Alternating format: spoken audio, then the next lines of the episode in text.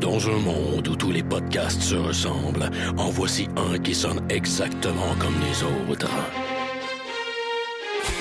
I have come here to chew bubblegum and kick ass. I am an FBI agent. Le dernier des podcasts, mettant en vedette Maxime Paiement et Éric Lafontaine.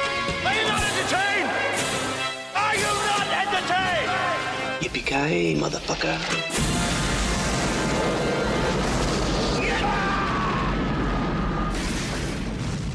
Bienvenue au dernier des podcasts. Don Simpson, cocaïne, on n'arrête pas. Le Caster Troy de la balado au Québec, euh, Éric Lafontaine qui podcast euh, à jeun avec un grand verre d'eau. Accompagné une fois de plus de. Euh, Don Simpson? Euh, Max, euh, qu'est-ce que tu bois? Tu bois-tu quelque chose? Non, j'y vais à sec. J'ai pas peur, moi, qu'il fasse comme 40 degrés. Je podcast, mon gars, euh, À à jeun. Oh yes. Non, j'ai chaud. C'est pas vrai. Je suis jamais à frette. Good, good. Max, euh, ça, fait, ça fait longtemps qu'on n'a pas fait euh, de podcast. Puis là, nos horaires sont comme complètement fous. Fait que là, on s'est dit, Hey, on fait un petit film facile, quelque chose que ça fait un petit bout de temps, tu sais, machin, machin. Puis, euh, j'ai proposé National Treasure. Euh, Ben oui. Un, un- un Nicolas Cage de même, euh, de même puis t'as fait comme, ouais, ouais, ouais, on le fait. avant de ré- réécouter le film, tu l'avais-tu, genre, vu plus d'une fois ou une fois c'était en masse? Je l'ai vu, euh, je pense que je l'ai vu, je dirais, c'est la troisième fois que je le voyais. Wow, J'ai vu une fois au cinéma, une fois, euh, genre, je l'ai loué ou, ou je pense, ouais, je l'ai, j'ai- je travaillais dans un club vidéo, fait que j'ai dû le pogner à donné. Ouais. Puis, euh, après Des années ça, euh, après ça- ouais, c'est ça. Puis, euh, c'est drôle parce que ce genre de film-là, c'est, euh, tu sais, normalement, au dernier des podcasts, on fait soit les films qui sortent en salle, parfois quatre mois plus tard, mais généralement, on est relativement up-to-date, en tout cas traditionnellement, là, Ouais. si je fais abstraction à la dernière année. Et sinon, on fait des classiques. Ouais. Mais on fait jamais de in-between, ou très très très rarement. Ouais, tu sais, il y a des. ça, c'est un de nos rares in-between. Ouais, puis je sais pas, il y, avait, il y avait une belle conjecture pour qu'on. euh, pour qu'on en parle. Puis c'est un Nick Cage, tu sais. Puis c'est. euh, Ouais. C'était. c'était- En tout cas, par- parlons un peu de Nick Cage. Je pense que c'était dans sa. Dans sa dans sa courbe, tu sais, comme de- il avait déjà plafonné le plus. Ouh, on descendait, je pense. C'était un gros film, hein. C'était un Disney. Ouais. Puis euh, même, même à l'intro, là, je m'excuse, là, mais moi, sérieux, là, ça, prend pas grand-chose de m'exciter au cinéma. Puis le film débute et, ok, bon, là, c'est comme l'intro de Walt Disney, c'est une chose. Mais, mais quand tu vois l'espèce de, comme de, de générique d'intro, là, de... euh, avec la route, puis les éclairs, puis l'arbre, la foudre qui, qui frappe l'arbre, là, tu fais comme... Oh shit, Brockheimer's in the house. tu sais, comme de la poudre à canon, lui, il a pas peur de, de faire chèques quand ça va sauter. Ah non, il y a sniff, mon gars, là. Il s'enligne ça des rails son bureau de poudre à canon, mon gars, pis Ouais, man, j'étais content de voir ça. Ju- juste ça, j'étais comme, oh man, ça va être bon, oh ça, ça va être bon. Tu sais, Ça faisait longtemps, là, je j'avais pas revisité ce film-là. Fait que, euh, non, non, c'est. c'est- Euh, overall, mon appréciation générale du film, c'est- sûr que c'est un bon petit film. Comme tu l'as dit, c'est pas un classique de la rate, là. Mais c'est un, un solide in-between, je pense que, à cause que c'est justement Nick Cage dans, dans sa. Dans sa pente descendante, si tu veux, tu sais. Ouais, c'est le début de sa lente descente, mais c'est clairement pas que ce film-là qui a comme perdu des plumes parce que ça a fait comme 340 millions pour un budget de 100 millions. En 2004, euh, c'était du gros cash, tu sais. Fait que ça allait encore bien. Ça allait encore bien pour Ouais. Nick Cage. tu sais, les, les, euh, Leaving Las Vegas, The Rock, Con Air, Face Off, City of Angels, Snake Eyes, Whitney Mike, là, tu sais, le- Gone in 60 Seconds, c'était. c'était- Ou c'est Family Man. Sais, ah. Après ça, il y a Wind Talkers, euh, Matchstick Man, que j'ai adoré, excellent film, National Ouais. Treasure, Lords of War, très très solide. Mais là, c'est là, là que ça commence à. World Trade Center, The Wicker Man, le, le remake. Horrible. Ghost Rider. Il, euh, il joue Fu Manchu dans un grind, dans, dans, euh, dans Grindhouse. Puis là, euh, c'est ça, là, il commençait à devenir un peu comme. euh, un, un peu. Il manquait de cash. Ouais, ouais, un peu, fini. Il y avait des photos de lui, là, comme euh, fin 2007, 2008, 2009. Là, tu sais, là, tout fini à Vegas, puis tout. Il a refait le genre de, de Bad Lieutenant qui était mauvais. Ah, j'ai trouvé bon, moi, Bad Lieutenant. Ouais, ouais. Mais tu sais, c'est quand, quand Cage il joue lui-même, tu sais, puis il joue, il joue tout le temps lui-même, il joue son personnage de lui, tu sais, parce que Ouais, ouais, ouais. c'est juste le fils de l'autre ou le cousin de l'autre ou, ou le petit filleul de, de l'autre, là, tu sais, dans le sens, là, il est... Kick-Ass, c'était pas pire, tu sais. Puis après ça, Sorcerer's Apprentice, puis là, il commençait à être vieux, puis euh, les rôles un petit peu moins top. Il y a des rumeurs que National Treasure 3, justement, euh, serait greenlighté ou euh, whatever. Bon, en tout cas, en tout cas. Euh, là, là, je vais arrêter de parler, puis je vais te demander, euh, toi, overall, appréciation, t'as-tu apprécié le, le film sur une troisième écoute? Ou euh, c'était comme... Euh, ouais, je l'ai apprécié. Je l'ai apprécié autant que la première écoute. Ce que j'aime de ce film-là, en fait, c'est que. Tu sais à quoi ça me fait penser? Ce film-là là, me fait vraiment penser à Hudson Hawk. C'est un. Non, mais pour vrai, c'est c'est vraiment deux films très très similaires. C'est des heist movies. Mhm. Euh, ils, ils courent après des trésors historiques. Là. Il y a comme un peu de. Il y a un peu de fantastique dans le sens où la course au trésor est. Elle se peut pas. c'est c'est pire que Indiana Jones ou Goonies. Là. Clairement, t'es. Non, ben tu l'as dit, il y a un peu de Goonies là-dedans aussi, là, tu sais, c'est, le, Ben oui. côté Disney, là, il, est, il est épique là-dedans, là, c'est comme, c'est quand même agréable, là. Ouais, définitivement Goonies. En fait, National Treasure, c'est vraiment grosso modo, là, j'imagine que le Oliver Pitch, là, c'était comme est-ce qu'on fait Indiana Jones, mais comme les trésors, faut que ça soit américain, là. Puis on pourrait le visiter, là, comme toutes les, les grandes étapes de l'histoire de l'Amérique, là. Puis là, Jerry Bruckheimer va faire comme oh yes, yes, yes. Puis là, il se faisait des tracks de poudre à canon, tu sais. Fait mais, mais je reviens à mon parallèle de, de, de, de Hudson Hawk. Dans, dans National Treasure, ce que je trouve intéressant, puis on parlait de Nick Cage, puis c'est là que je vais faire une espèce de grande boucle avec tout ça. Dans, dans Hudson Bruce Willis, il est cool. C'est un peu un hipster. Ouais, vraiment, ouais. il, veut, il veut juste faire comme son, son, son petit cappuccino, puis il se met des petits chapeaux cool, puis il écoute du swing, puis tu sais, il est cool. Comment tu décrirais le personnage? C'est il est cool.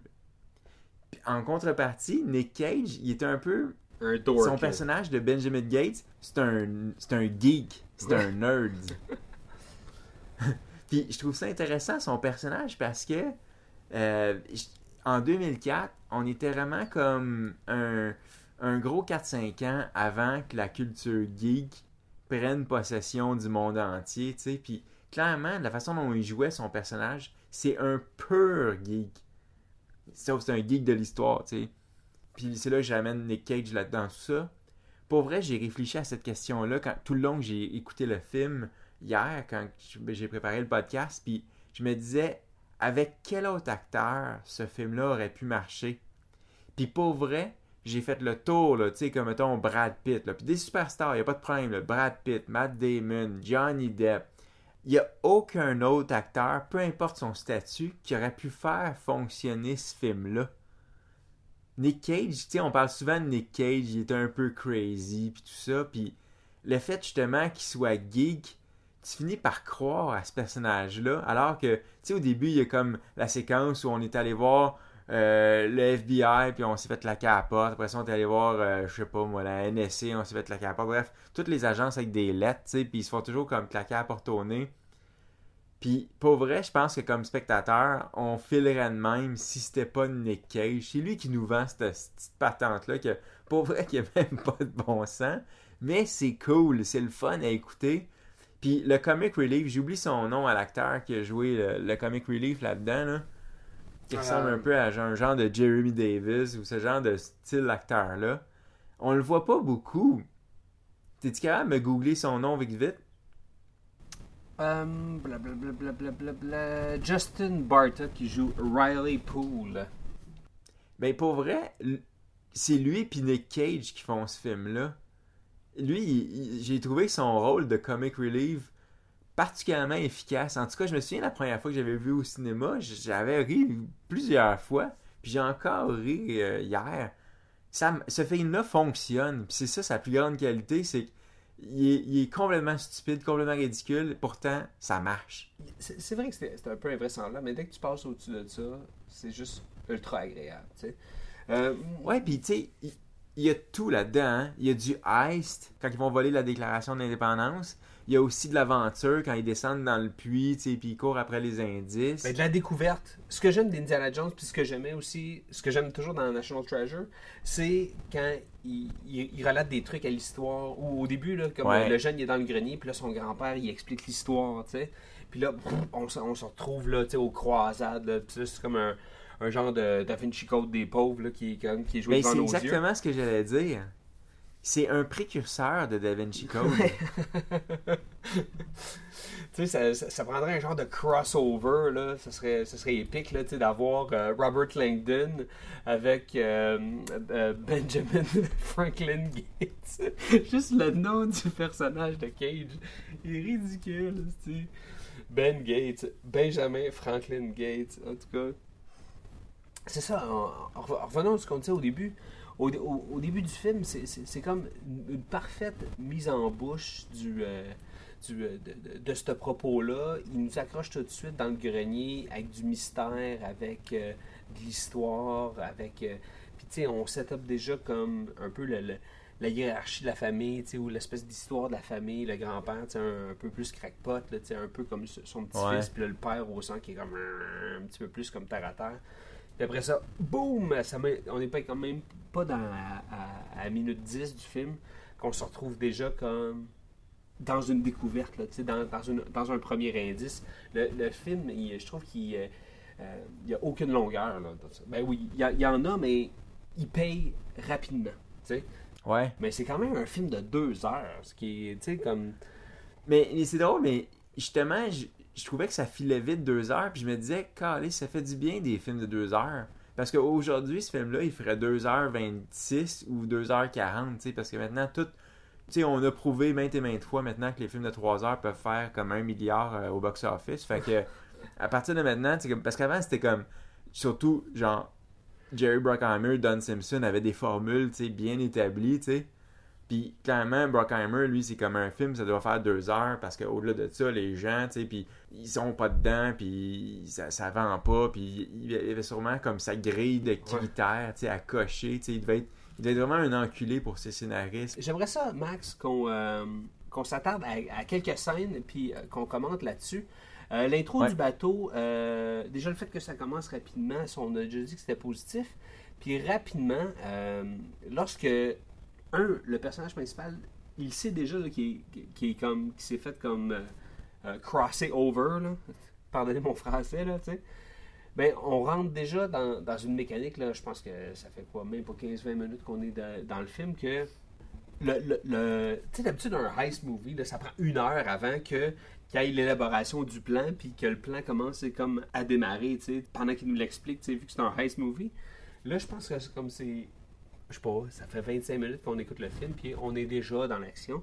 Toi, au niveau du heist, euh, t'as-tu euh, des commentaires, des trucs que t'as, des trucs que t'as trouvé forts? Trouvais-tu que c'était juste au niveau du plan, puis au niveau du timing, en fait, que tu ils volent la même soirée que, que le Nemesis?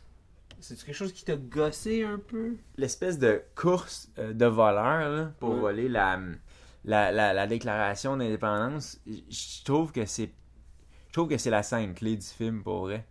C'est Ah, c'est- ouais. c'est vraiment mon bout de phare parce que t'as as le voleur qui est là avec ses méthodes euh, très euh, je sais comment je vais, je vais pas dire criminel parce que c'est clairement c'est deux vols là, mais je veux dire Il y a moins de finesse. c'est comme il y en a un qui fait un braquage de banque tandis que l'autre fait un heist. Ouais. Puis j'aime que les deux, si tu veux, méthodes soient opposées. Ça, je trouve ça cool. Euh, comme on a commencé avec une, une scène un peu à la Indiana Jones. il y a un bateau, euh, je sais pas moi, un galion, peu importe, là, puis il est pas dans la neige. Puis là, ça, c'est très Indiana Jones-esque. Il y a des indices, puis il y, a, il y a une grosse explosion, puis là, comme rapidement, l'allié devient le méchant, puis on est, on est sous nos rails pour le reste du film, tu sais. On s'en va à Washington, puis là, ouais, il faut voler la déclaration d'indépendance. C'est pas trop long que ça se met en marche. Puis là, on, on passe au Heist. Puis le Heist, il est cool, puis il est humoristique, tu sais. Ouais. Puis là, il, il faut, il faut qu'il paye 35$ pour avoir un poster. tu sais. Puis c'est drôle, tu sais, ça marche. ouais. Marche à fond, là, cette affaire-là. Puis le, le, le personnage, ben là, ça nous amène à parler du, du personnage féminin, là. Puis, Ouais, de Diane sais, parce Kruger. À, à la fin, il faut qu'il embrasse quelqu'un, tu sais, évidemment, tu sais. C'est tellement qu'elle la tue à la fin quand il embrasse, hein. Ouais, il la tient par la main, c'est comme, comme la ah. première fois où il y a comme un semblant de, de romance, puis là, hop, on, on dirait que c'est dans le contrat. Il n'y avait rien dans le film qui laissait présager. Ils auraient pu être body pour vrai. Ouais, il aurait pu avoir juste une petite tension, comme. Tu sais, juste une petite tension qui est soutenue, tu sais. Puis à un moment donné, comme elle le casse, puis il dit Ah, tu, tu me fais penser à, à un de mes cousins, tu sais. Puis là, il y aurait eu un genre de reaction shot de déception, tu sais. Ça aurait fait la job, là, tu sais.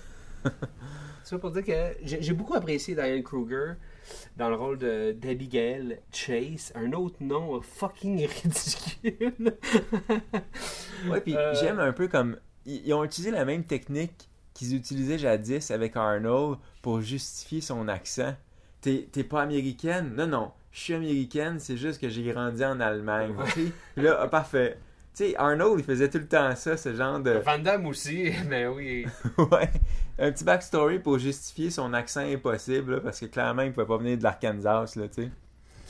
Euh, moi, j'ai. euh, je l'ai trouvé juste. euh, C'était, au contraire, elle, c'était pas surjoué. C'était comme. Elle, elle jouait correctement, tu sais. C'est sûr que c'est over the top parfois au niveau des réactions. Puis tout le chase scene après le heist, qui est une autre très bonne scène d'action. Ça, j'ai, trouvé ça comme. euh, j'ai trouvé ça bien. là. J'ai trouvé que c'était. Encore, le- encore une fois, le film était là pour nous en donner, tu sais, puis dans un autre sauce, là. c'était un autre genre d'action, tu sais. Fait que je pense que le brief de la, de la prod était clair de, de vouloir faire un film qui allait servir ça, qui allait servir ça. C'est comme un genre de buffet chinois, là. Il y en a pour tous les goûts. Ouais. là. Fait que... Puis je vais terminer avec euh, Diane Kruger en disant que ce que j'aime de son personnage, là, c'est qu'elle est, est compétente. Tu sais, souvent, t'as le sidekick qui est le comic relief, puis Mhm. t'as la fille qui est comme le love interest. Puis comme on a dit dans ce film-là, le- l'interest est là tout le long, mais le love arrive vraiment juste quasiment au dernier plan sais, du Mhm. film, puis qui, qui arrive de nulle part. Mais euh, comme elle est là, ce qui est le fun, c'est qu'elle est compétente. Puis elle ajoute, elle, elle participe à la découverte, tu sais, puis à la compréhension, puis aux indices, puis ouais, tout c'est ça. ça. Même, même le comic relief aussi, même euh, est même là pour aider puis pour faire avancer euh, la quête. Tu sais, comme euh, Riley, malgré qu'il est là comme pour, pour faire rire les, les, les plus jeunes, puis peut-être comme. Mais il était quand même là de façon positive. Puis je pense que c'est peut-être le que- qui nécessitait ça. Tu sais, tu regardes là, le- toutes les Ocean's Eleven, puis toutes, les- toutes les heists, tout le monde ont leur spécialité, tu sais. Puis tout le Ouais, monde ouais, remplit une bonne fonction. Puis, dans ce cas-ci aussi, tu sais, c'était fait plus simplement, mais euh, c'était cool. tu sais. Puis le, le père allié aussi, euh, John Voight, qui joue euh, le père de Nick Cage. euh, Qui fait le même rôle que The Last Crusade. Ouais. Parce que c'est ça, hein, le, le- le vrai parallèle de ce film-là, c'est The Last Crusade mélangé avec Goonies, là. Exact. C'était ça le pitch. Puis clairement, il, il a le même rôle, genre comme c'est sa quête. Longtemps, il a cherché euh, lui aussi. Puis lui, il était désabusé. C'est pas exactement le même rôle, mais grosso modo, ça occupe la même fonction. sais. Euh, John Voight, qui, qui est d'ailleurs très bien dans le film. Là, euh, les acteurs de soutien sont, sont tous très compétents. Sean Bean, il est cool en méchant. Ouais, ouais, il, fait, Euh, il fait- il fait une job correct. Moi, je vais. euh, ben écoute, tu, tu m'amènes là euh, en parlant de parallèle au niveau comme du, des, des codes de certains, euh, de certains personnages. Euh, le personnage de Harvey Keitel, Ouais. qui est, euh, qui est clairement pas juste un, euh, un simple policier, mais c'est aussi un franc-maçon, puis il est là aussi pour la bonne cause. Ça, ça j'ai trouvé ça très, très, très... Puis on, National Treasure, ok, c'est sûr que prend plein de Attends, codes. attends, attends. t'as dit très, très, très, très, très, mais t'as jamais dit c'était très, très, très quoi? Ouais.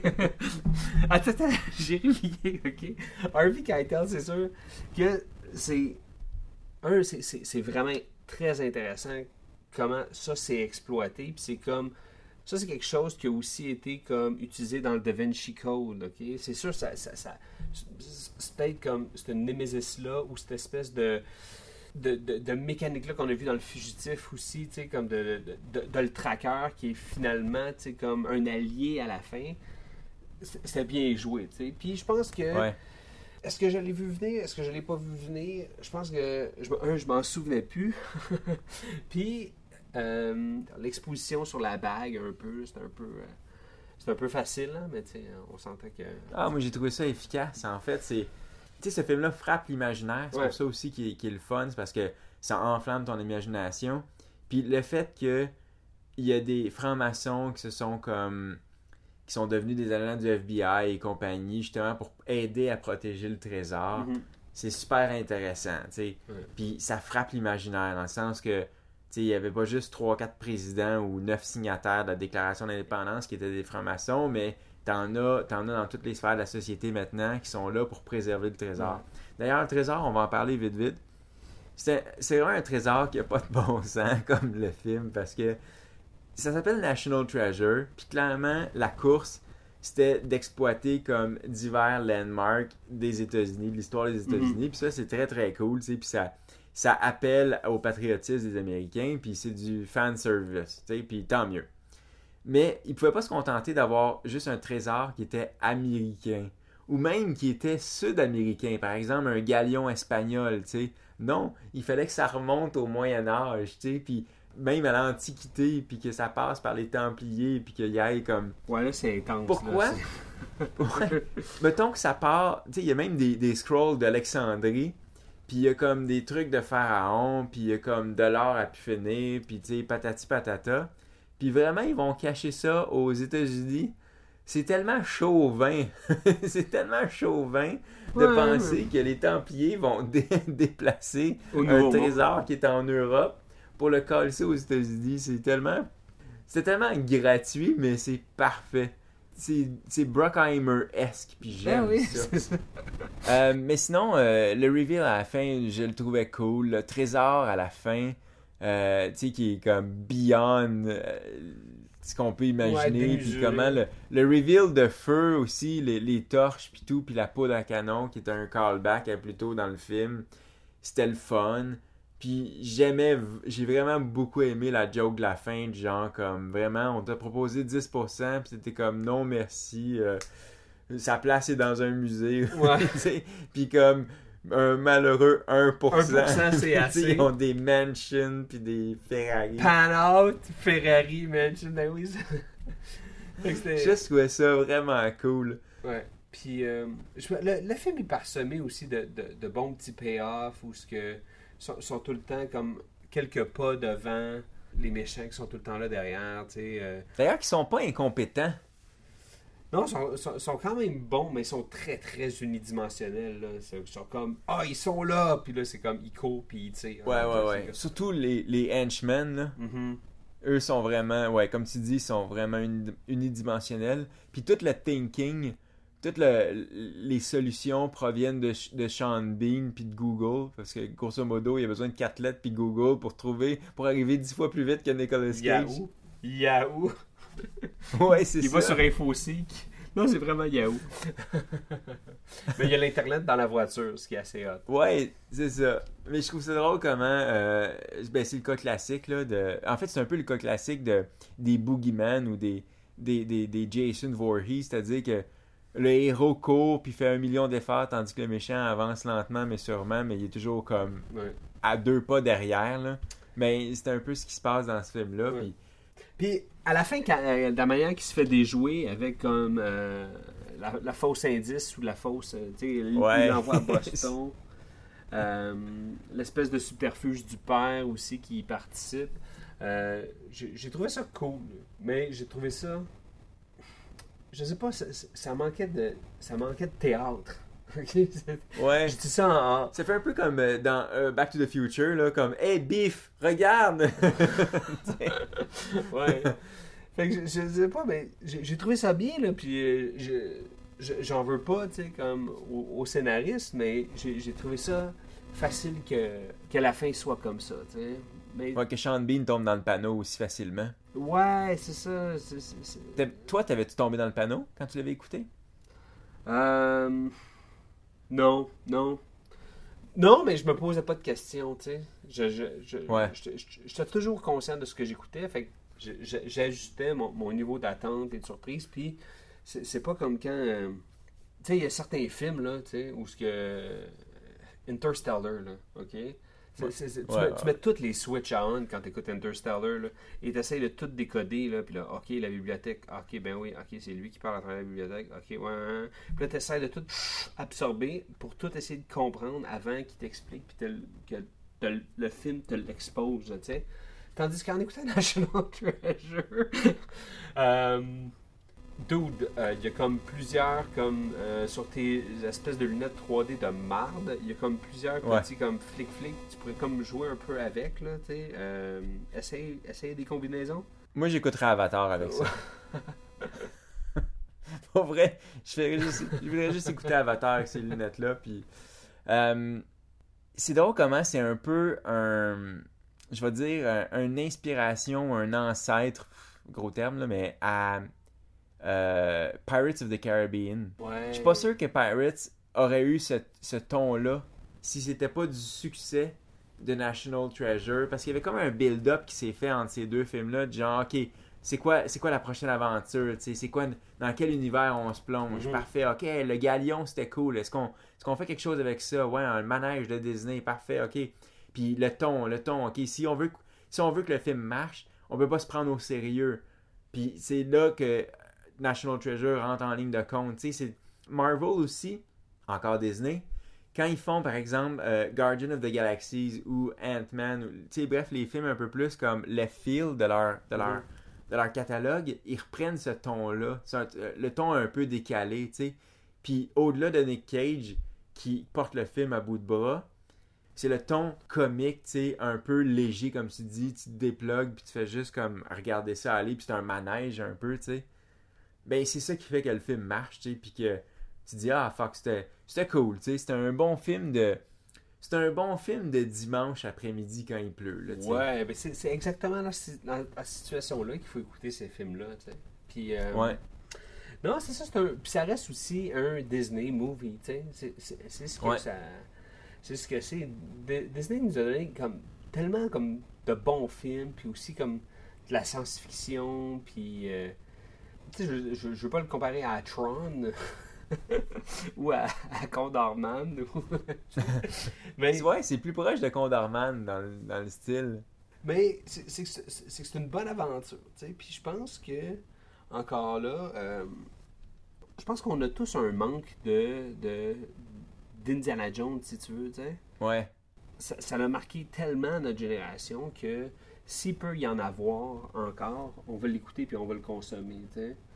Ouais, Euh, ouais. Fait que National Treasure, c'est- comme une pizza correcte. Une pizza correcte, c'est bon en Christ, tu sais. Fait que c'est- Ouais. un peu ça. C'est- rare que la pizza va décevoir, tu sais. Puis euh, Jerry Bruckheimer, Disney, ju- ju- juste ça, c'est euh, c'est quasiment un gage de, de, de succès. En tout cas, au box-office, ça l'a été, mais encore là, sur Netflix, aujourd'hui, euh, comment, quoi, comme 12 ans plus tard, ça fait du sens, tu. Fait que, euh, ça, c'est un... euh, je, vais te, je vais te le demander, Max. La tête ou la rate, National Treasure. Écoute, hey, ça fait longtemps que j'ai pas répondu à cette question-là. Ouais? La rate? ouais, hein, c'est un, un super film de rate. Je pense que c'est... C'est un coup de brique creuse à ma rate. Oui. Euh, la seule chose qui manquait euh, à ce super film de rate-là, c'est, c'est, c'est une arme très précise qui définissait euh, le, le, le- le personnage. Tu sais, parce que Indy, il, il a son fouet, son chapeau, Ouais. son accoutrement, tu sais. Puis j'ai- trouvé le personnage de, de, de Ben Franklin, personnage de Cage, très, très beige. très Stanley Goodspeed. Tu sais? Ouais, ouais, ouais. Oui, c'est vrai que c'est, il est très Stanley Goodspeed. Il n'y a, pas de différence ben ben entre les deux personnages. Effectivement, ça aurait été le fun s'il y avait eu comme... Ben, il, il joue Nicolas Cage, nerd. Tu sais, puis après ça, il peut Ouais, jouer Nicolas Cage sous, puis après ça, il peut jouer Nicolas Cage euh, gars de prison, là. C'est il a joué juste une fois, là. Euh, qui est pas mal proche du, euh, du Nicolas Cage sous, là. Donc, euh, Max, as-tu un petit quelque chose à rajouter sur National Treasure? Non, non, non, c'était parfait. Euh, définitivement, j'aimais mieux le premier que le deuxième. Euh, c'était un bon divertissement. C'est le fun à revoir à tous les, les 10-12 ans. Là, fait que, Exact, exact. Je me souviens, je me souviens même pas d'avoir vu le deuxième film. Le deuxième film, ça, ça traite de quoi? je sais pas, d'un autre trésor national. Je sais pas. Je manquerais un peu du deuxième parce qu'à la fin, ils sont tellement riches qu'ils ont, ils ont pas de raison de poursuivre Ouais, nos hein? aventures, même si on a établi dans ce film-là que Benjamin Gates, ce qu'il aimait, c'était résoudre l'histoire, les énigmes de l'histoire et non pas le cash, contrairement, mettons, contrairement à son body, tu sais. Mais euh, je me souviens même plus du deuxième, fait que je peux pas t'en parler au-delà. Je me souviens plus qu'est-ce qui motive le personnage. Mais ce que j'aime en fait, ce qui fait que, que le film marche bien en fait, c'est que l'arc de Benjamin Gates est complété. C'est un arc clair. Ce film-là, il était self-contained, tu puis c'est ce qui fait qu'il marche. tu sais. Ouais, ben c'est euh, c'est Jerry Bruckheimer, tu sais. Faut dire- moi- moi, je- juste avant qu'on termine puis qu'on ouvre vers, euh, vers Jerry, euh, euh, le réalisateur John euh, Turtletub, un, on a zéro parlé, ok, parce qu'il y a peut-être une filmographie. Ok, je- check, m'a dire ses films, ok, à ce dos-là. Three Ninjas, ok. Cool Runnings. Phenomenon avec, avec John Tralala. Ça doit être un chum de, euh, de Jerry Bruckheimer. En tout cas, euh, bien assez sur euh, National Treasure. On vous invite à la maison à l'écouter sur, sur Netflix si vous êtes abonné. Max, on peut te suivre à Maxime Paiement, hein? et moi, Strict 9. Et sur ce, on se retrouve très prochainement pour un autre épisode du Dernier, des podcasts. It's